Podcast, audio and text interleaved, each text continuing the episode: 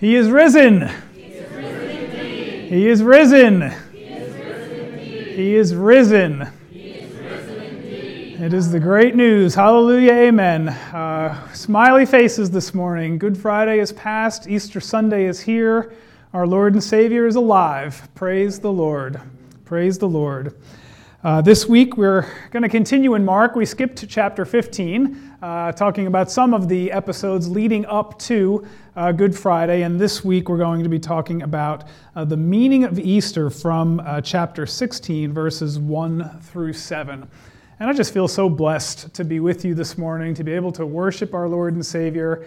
Uh, to see so many of you here, it, it, truly is a blessing, and I'm just grateful to the Lord for this day. Uh, so before we begin, let's just go to Him in prayer. Lord God, our lives are ours, uh, uh, and you've given them to us so that we might glorify that you through them. And Lord, we just thank you for purchasing them for us because if you hadn't done that, we would be doomed to eternity in hell apart from you.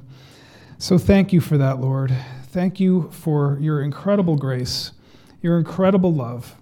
And Lord, we felt dark despair on Good Friday, uh, like your apostles surely did on that Good Friday. But today, uh, we just feel hearts bursting full of joy, so thankful, Lord, for what you have done, dying for our sins so that we might live.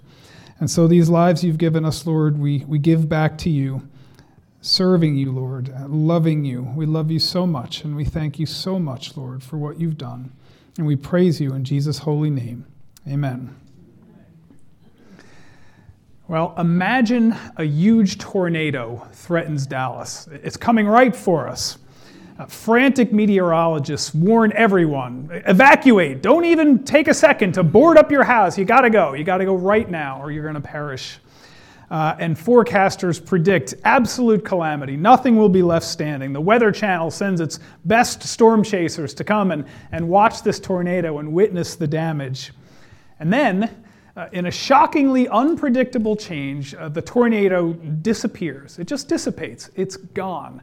People are, are in wonder, staring up at the sky. Where did it go? You look out your kitchen window at the neighbors, and, and everybody's outside, like, where is this tornado? Uh, it's sunny and 72 degrees, uh, which is amazing. Uh, you know, we, we don't really take sunny and 72 uh, days uh, too seriously because we have them all the time uh, here in Texas and in other parts of the world. But if we expected a tornado to blow our house away and then we got a sunny and 72 degree day, well, we wouldn't take that beautiful day for granted so much anymore. Suppose you went for a routine checkup at your doctor, and after the doctor listens to your lungs, she says, I don't really like the sound uh, that I hear. And she sends you for an x ray, and the x ray reveals a mass. Uh, she sends you for a biopsy, but you're going to have to wait a week for the results. Uh, and you, of course, think the absolute worst. It's, it's a malignant tumor, and you think about cancer and radiation and chemo and surgery and all that could follow. Uh, and as you as the days go by, you wait for this phone call, and the doctor calls you and says, "Great news! Uh, it's benign. You have nothing to fear." Uh, and so your, your, your great fear is turned to joy, but the joy is so much greater relative compared to the fear of what you might have had to suffer. So, in both scenarios, in the storm and in the diagnosis, uh, the good news is so much better because you expected the worst. Now, Good Friday and Resurrection Sunday are similar uh, in that uh, they expected the worst. They saw Jesus get arrested. Uh, but the big, profound difference is that the worst actually happened. Uh, they watched Jesus be crucified and they watched him be taken down from the cross and then buried. So their worst nightmare happened, far worse than uh, a tornado, far worse than a cancerous mass. They watched their enemies execute their friend, their Messiah, their Savior. Uh, and they, they saw them do it uh, alongside two other criminals uh, just before the Passover. They, they watched Joseph of Arimathea take the body from Pilate and, and put it uh, in a tomb, his own personal tomb, where no one else had ever been laid. And then they went home to observe the Sabbath. Now, there's a passage of time before the good news happens, right? Imagine uh, 24 hours uh, before uh, the, the Sabbath ended. Uh, and so think about their emotions as they grappled with Jesus' death. They had placed all their hope in Jesus. Uh, they, they followed him. They left everything to follow him. And, and, and his followers expected him to change the world, uh, ridding them of their Roman oppressors. Uh, and then his crucifixion ripped their hearts out as they watched their friend, their Lord, their Savior be crucified on a cross. And so they go home for the Sabbath, uh, grief stricken, uh, emotionally sapped, uh, and confused from the highest of hopes uh, to the darkest depths of despair.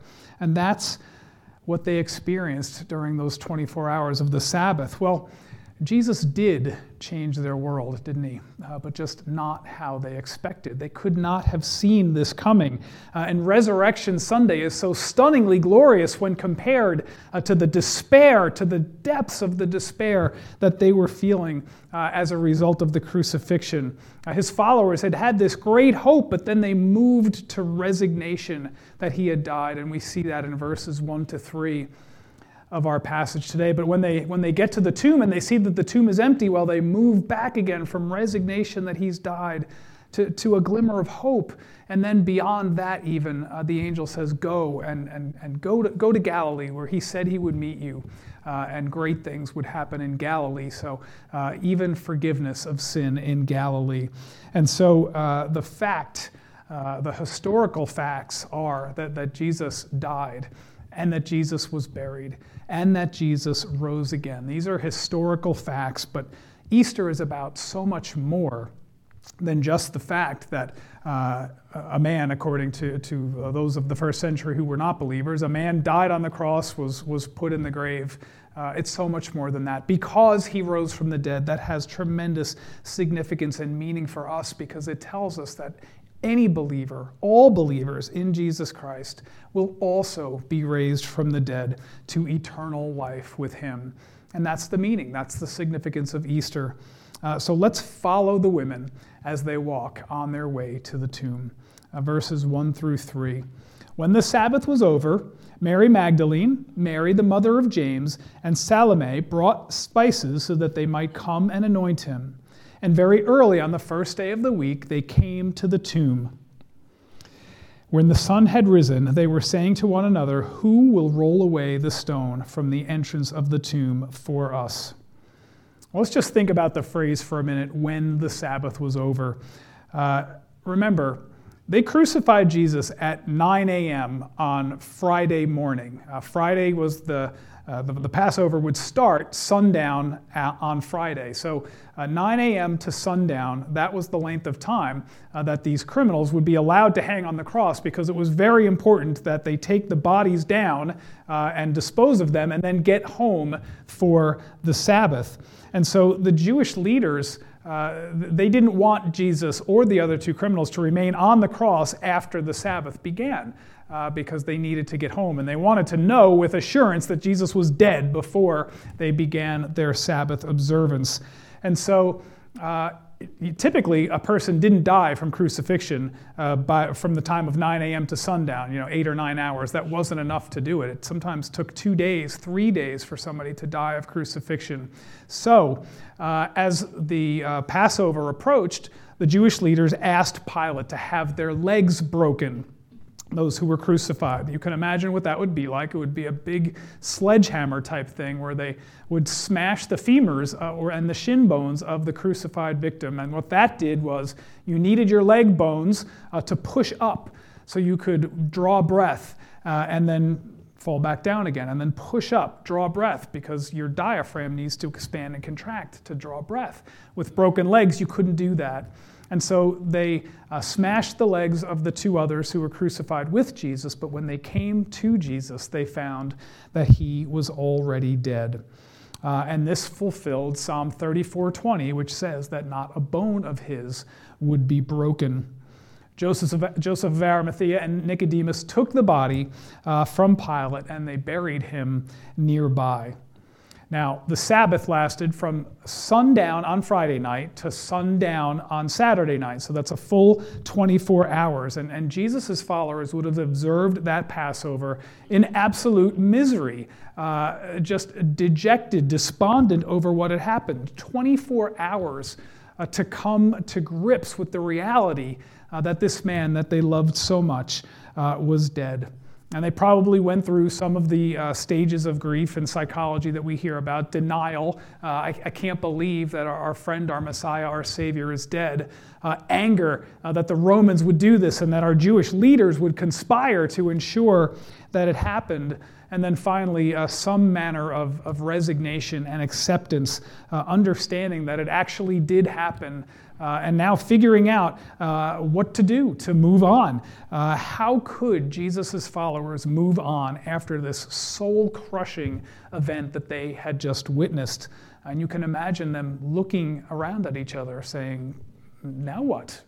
What do we do now? Well, emotionally, uh, their hopes had been high, but they moved now to resignation that he's gone. Their hope was crushed. It was over. Jesus was dead. And now they could only channel their grief into another final act of love for their Messiah. Uh, Mark mentioned that there were three women. He mentions uh, Mary, the mother of James, Mary Magdalene, and Salome. Uh, Luke mentions Joanna and other women. So there were at least five, maybe more women who went on the way to the tomb uh, that morning and they bought spices and they brought them to the tomb and they were going to anoint Jesus another time. Now, Joseph and Nicodemus, if you remember the story, they took the body uh, and they took 100 pounds of myrrh and aloes and they dipped these linen strips in the myrrh and aloes and then they wrapped Jesus' body in it. Uh, so Jesus' body was well anointed for burial. So we would ask, why did the women want to anoint Jesus' body again? Well, one thing we need to understand is that the Jews did not embalm like the Egyptians did. So, uh, dead bodies decay very quickly in the hot desert heat of Israel, uh, and anointing the body would not slow the process of decay at all, but anointing the body does cover up the, the smell, the, the, the stench of putrefying, decaying fre- uh, flesh. But why would they care about that? Uh, Joseph had taken the body, he had put it in the tomb, they had rolled a stone in front of the tomb. There was nobody who would smell the smell because it was buried uh, behind the, the stone.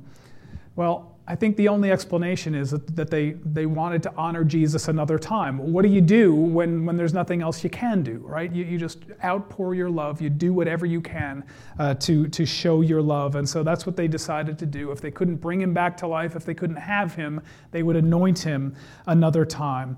Uh, they loved him so deeply. The, the, the, devastation of the loss was so uh, unbearable, and so they planned to do the only thing they could do a final and suitable anointing. Well, as the women walked, uh, they considered what would we do? What are we going to do about this stone that's in front of the, of the tomb? You know, Mark is the only gospel that mentions this conversation. None of the other gospels say that the women here considered, pondered what they were going to do about this stone. Now, uh, this is a, is a typical first century tomb. You see the size of that stone. That's a massive stone that would weigh tons. It would not be easy to move that thing. You needed uh, levers and a lot of strength to do it. Uh, so uh, it, it, seems a little short sighted to me that they wouldn't have thought about this problem before they embarked on their way to the tomb.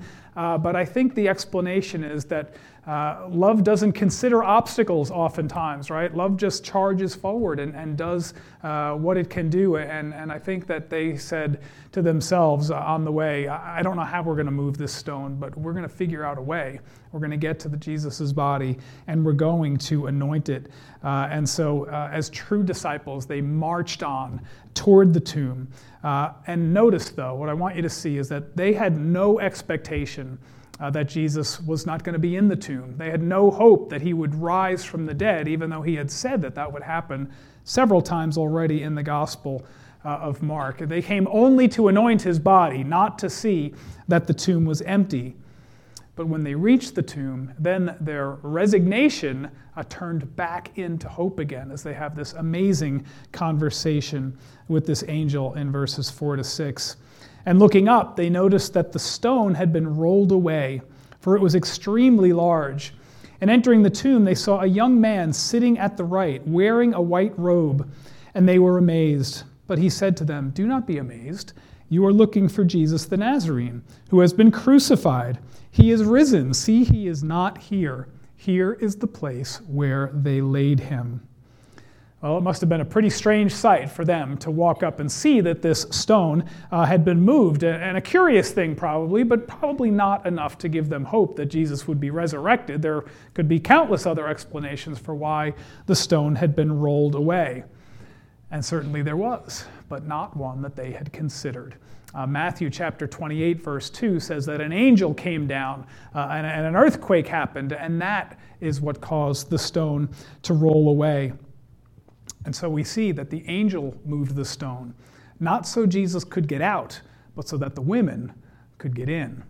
Because the women had to go in uh, to have their hope restored again, for their resignation to turn back to hope.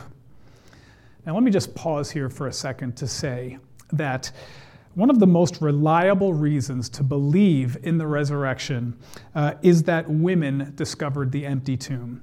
Now, if I could take you out of the 21st century and put you back in the first century for a minute, uh, women, your testimony was considered worthless in the first century. You would not be allowed to testify in court. Your, your testimony would be inadmissible. Uh, such is the, is, was the value of the testimony of women in court in the first century.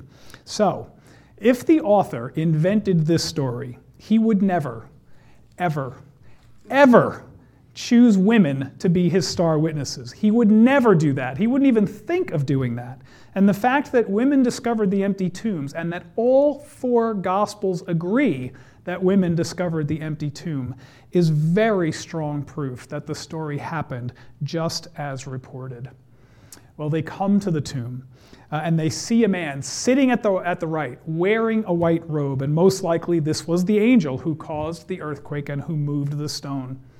Matthew says that the angel was sitting on the stone when they arrived. And I just think it's cool to think of, a, of an angel sitting on the stone, uh, casually, uh, maybe swinging his legs back and forth with this grin on his face, like uh, you have no idea what you're about to see. Like we might be excited when our kids open their last and best Christmas present on Christmas morning. Uh, this angel knew that God was about to blow their socks off when they walked in that tomb.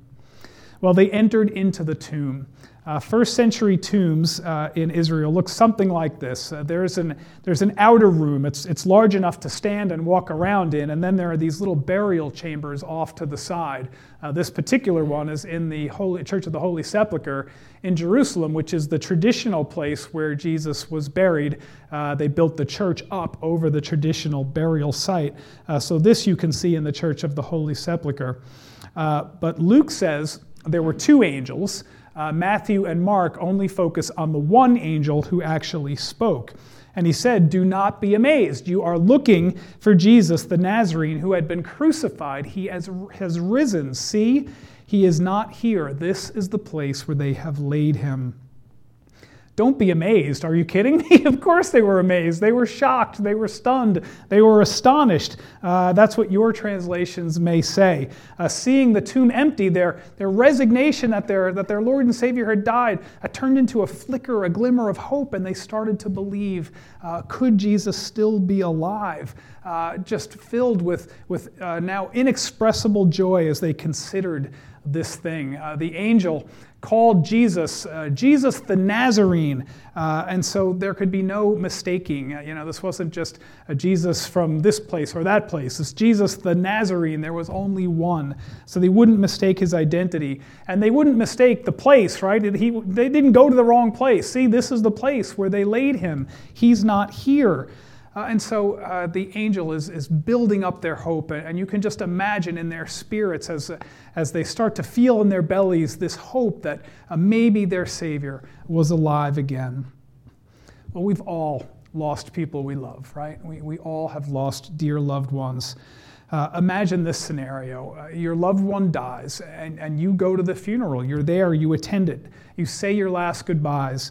Uh, and then on your way out, an angel appears to you and reports uh, that this person is not dead, they're actually alive. And you go back in to the funeral home and you ask the funeral director, uh, open up that casket. I want to see if that body is actually in there. And, and he opens the casket and the casket is empty. And you stare at the funeral director in amazement and say, Did you move the body? Where is it? And the funeral director's like, I didn't move the body. I have no idea where the body is. And so now you have two pieces of evidence. You have an angel who testified, and you have a missing body and hope starts to build within you. You start to get this glimmer that maybe your loved one is alive again. Uh, but you know, dead people don't rise. But what's, what other explanation is there? Well, that's where these women found themselves on this day. Uh, there's no body. The angel says he's alive again. Uh, I wonder when it was that they began to remember what Jesus had said in Mark chapter 9, Mark chapter 10, that, that he would go to Jerusalem, die, uh, and then rise again uh, this final gesture uh, that they had done to, to go to the tomb, to anoint his body, this final act of love turned into the greatest event, the greatest news that they had ever heard. Jesus is alive. Well, the women, I'm sure, didn't understand the full theological significance of what it means that Jesus has risen from the dead. Uh, how could they? Uh, but it was enough for them in that moment that their friend, their Lord, their Savior was alive again.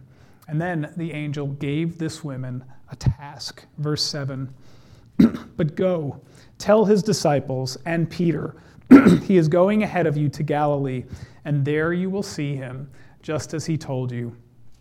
You remember that back in uh, Mark chapter 14 uh, in the middle of, of Jesus' uh, trials and everything that was going on, he said, After I am risen, uh, I will meet you in Galilee. Go there and, and meet me there. Uh, the last time we had seen the disciples, uh, they had all fled, right? They were at the Garden of Gethsemane with Jesus. Uh, as the guards come to arrest him, they all run away and they flee. Uh, Jesus, uh, Peter, you remember, denied him three times, uh, just as Jesus predicted. And so his best earthly friends, they all scattered and left him to face his trial and his crucifixion alone. Now, if Jesus had only been a man, you could see him being kind of angry about that, uh, perhaps maybe holding a grudge against his disciples for doing such a thing, uh, and especially Peter, because Peter boldly said, Even if I have to die with you, I will never deny you, and then goes out and denies his Lord three times. Uh, when Jesus was in the Garden of Gethsemane with his disciples, he predicted that they would all fall away. But he said, After I'm raised, I will go ahead of you to Galilee. And so Jesus fulfilled the predictions about his life, about his death, and about his resurrection. And now, Jesus wanted to go back to Galilee. Uh, he wanted to, to, them to return there where he would meet them and he would forgive them of their sins, reinstate them, and give them a mission. So, forgiveness. Uh, brothers and sisters, forgiveness is what the gospel is all about. The word gospel means good news. Uh, the gospel is simply this uh, Jesus Christ died for our sins and rose from the dead. Jesus died on Good Friday and he rose on Easter morning. Now, that's great, but why does it matter? Why does this matter? Why is Easter our most sacred holiday as Christians? Well, it matters because just like all the other disciples uh, and every other human being who has ever lived, you and I uh, are burdened by this sin problem. We are born with sin and we sin. And so we are in deep trouble as far as God is concerned in our relationship with Him because uh, we can't get to heaven in our own power. Uh, God is holy, He cannot sin. His standard is absolute perfection, never a sin. We cannot sin even once and get back to heaven. And so, if God allowed sinful creatures into heaven, then heaven would no longer be perfect. And so, a huge chasm separates us and in our sinful condition from God in His holy and perfect state. So, if we're going to get to heaven, well, someone has to bridge the gap. Someone has to bridge the gap between us in our sinful state and God in His perfect state. And the gospel is that Jesus Christ has bridged that gap for us, living the sinless life that we could not live, and dying a sacrificial, atoning death in our place on our behalf, paying the penalty for our sin and uh, taking that punishment on him that we deserve. Now, God will never punish the same sin twice. And Jesus has taken all sin on him, past, present, and future. Every sin that you've ever committed, every sin that I've ever committed, Jesus has taken on himself. And so God will not punish us for that sin because Jesus has already paid the price. And so God's gift to us on Easter morning is Jesus Christ. And all we need to do is to receive the gift, and God will save us. What will He save us from? Well, He will save us from His wrath, from eternity in hell, because we are sinners. What will He save us to? He will save us, save us to heaven, eternity in heaven with Him, a blissful state forever and ever and ever with our Lord and Savior. Eternal life in, in uh, heaven in the future, but not only that, a strength uh, and grace to live for today. And so we ask ourselves, how do we receive this incredible gift? How can I get me some of this amazing gift that God offers on Easter morning? And it's so simple. We simply choose to believe in Jesus Christ for our salvation. We just say, Lord God, I know that I am a sinner, and I know that I am deserving of punishment, and I am deserving uh, of eternity in hell. But now I thank you for Jesus Christ. I receive him as my Lord and Savior. I ask him for forgiveness of sins and life in his name. And if you pray that prayer from a sincere heart, it's a done deal. You are saved, and your eternity in heaven with Jesus Christ is secure forever and ever. The news is so amazing because of the contrast, right? Eternity in heaven as opposed to eternity in hell apart from Him. Uh, and so, what else we see is that because God can resurrect Jesus, we have the assurance that He can resurrect us too. Uh, he's not uh, powerful enough only to resurrect Jesus. He can resurrect every single one of us and all who have ever lived. And He can do the same for all of our loved ones too.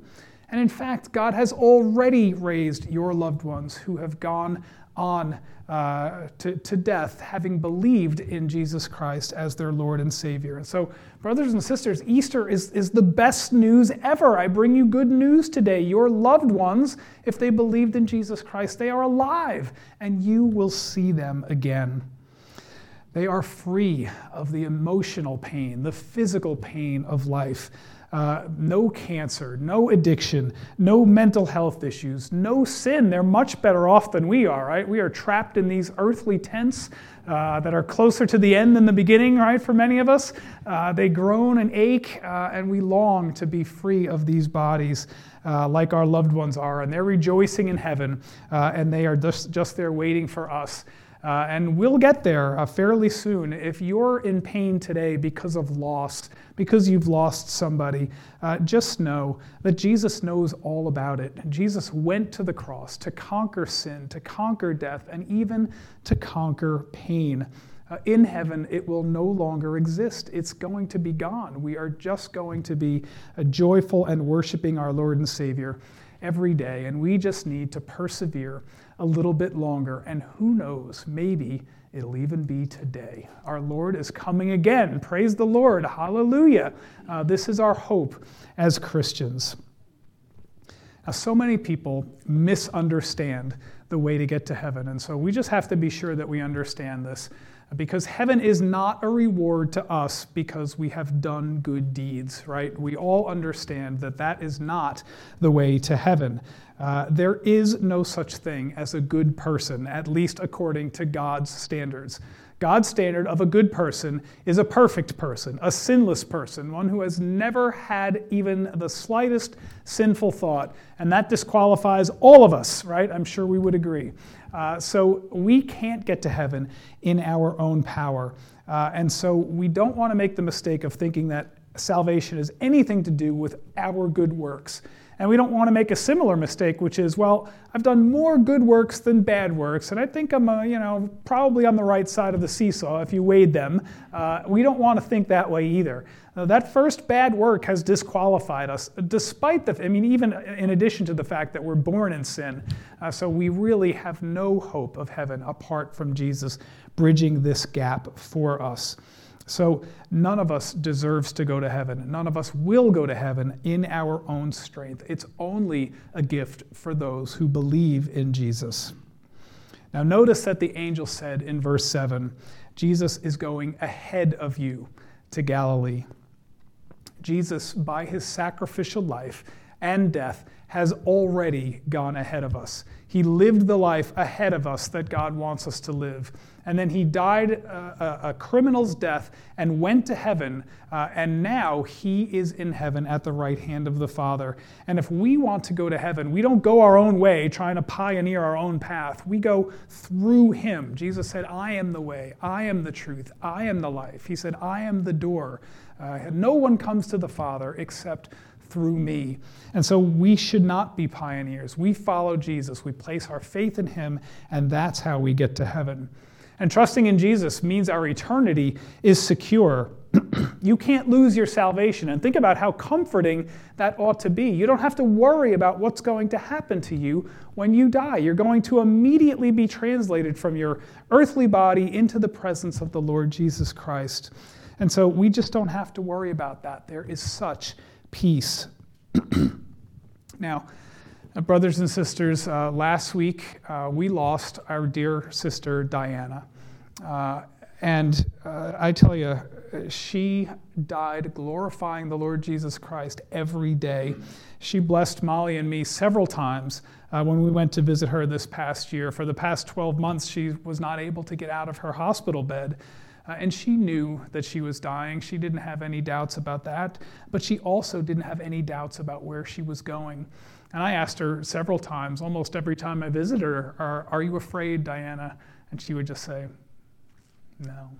And her eyes were still bright and blue, even though her body was breaking down. There was life and light in her eyes, and she knew where she was going, and there was no fear uh, in her eyes at all and now she's there. And it, it's, it, it was glorious uh, for me to watch. And I tell you, in uh, honesty uh, and, and in deep humility, that, that she taught me something about how to die. That's how you do it.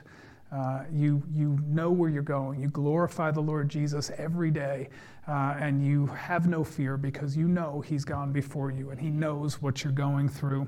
And now uh, Diana's there and heaven is more glorious than anything we could ever imagine. It's a billion times better than your greatest day on earth, and it lasts forever and ever and ever. And there's no need to fear death when we know where we're going. And there's also no need to fear life. Uh, the resurrection is not just about eternity, it's about our lives today. Uh, people can be difficult, right? Circumstances can be difficult. Life is hard sometimes. Uh, but knowing that Jesus, our Savior, is alive makes our difficulties that much more bearable. So we keep our eyes on the prize of heaven. Uh, Jesus lived every day of his life. You want to talk about anxiety? He lived every day of his life knowing the day, the place, the time, the hour, and the manner of his death. How would you like to live your life knowing that it's going to end on a Roman cross on a given date, time, hour? Uh, every day you march toward that cross. You want to talk about anxiety. That is every reason for anxiety. That's greater anxiety than I've ever known, for sure. And no one has experienced more anxiety or had more reason for anxiety than Jesus. And, and he showed some of that in the Garden of Gethsemane. And Jesus suffered more rejection than any of us ever will. And he suffered more than any of us ever will. But he's also gone before us. He's gone before, before us in death. He's also gone before us in life. Uh, and he loves us. And we can rely on him because he's, we have not been through anything that he hasn't been through before us. So we can rely on Him to get us through life's difficulties. He loves us and He's a compassionate God. And not only that, but Jesus will give you the power to overcome your sin as well.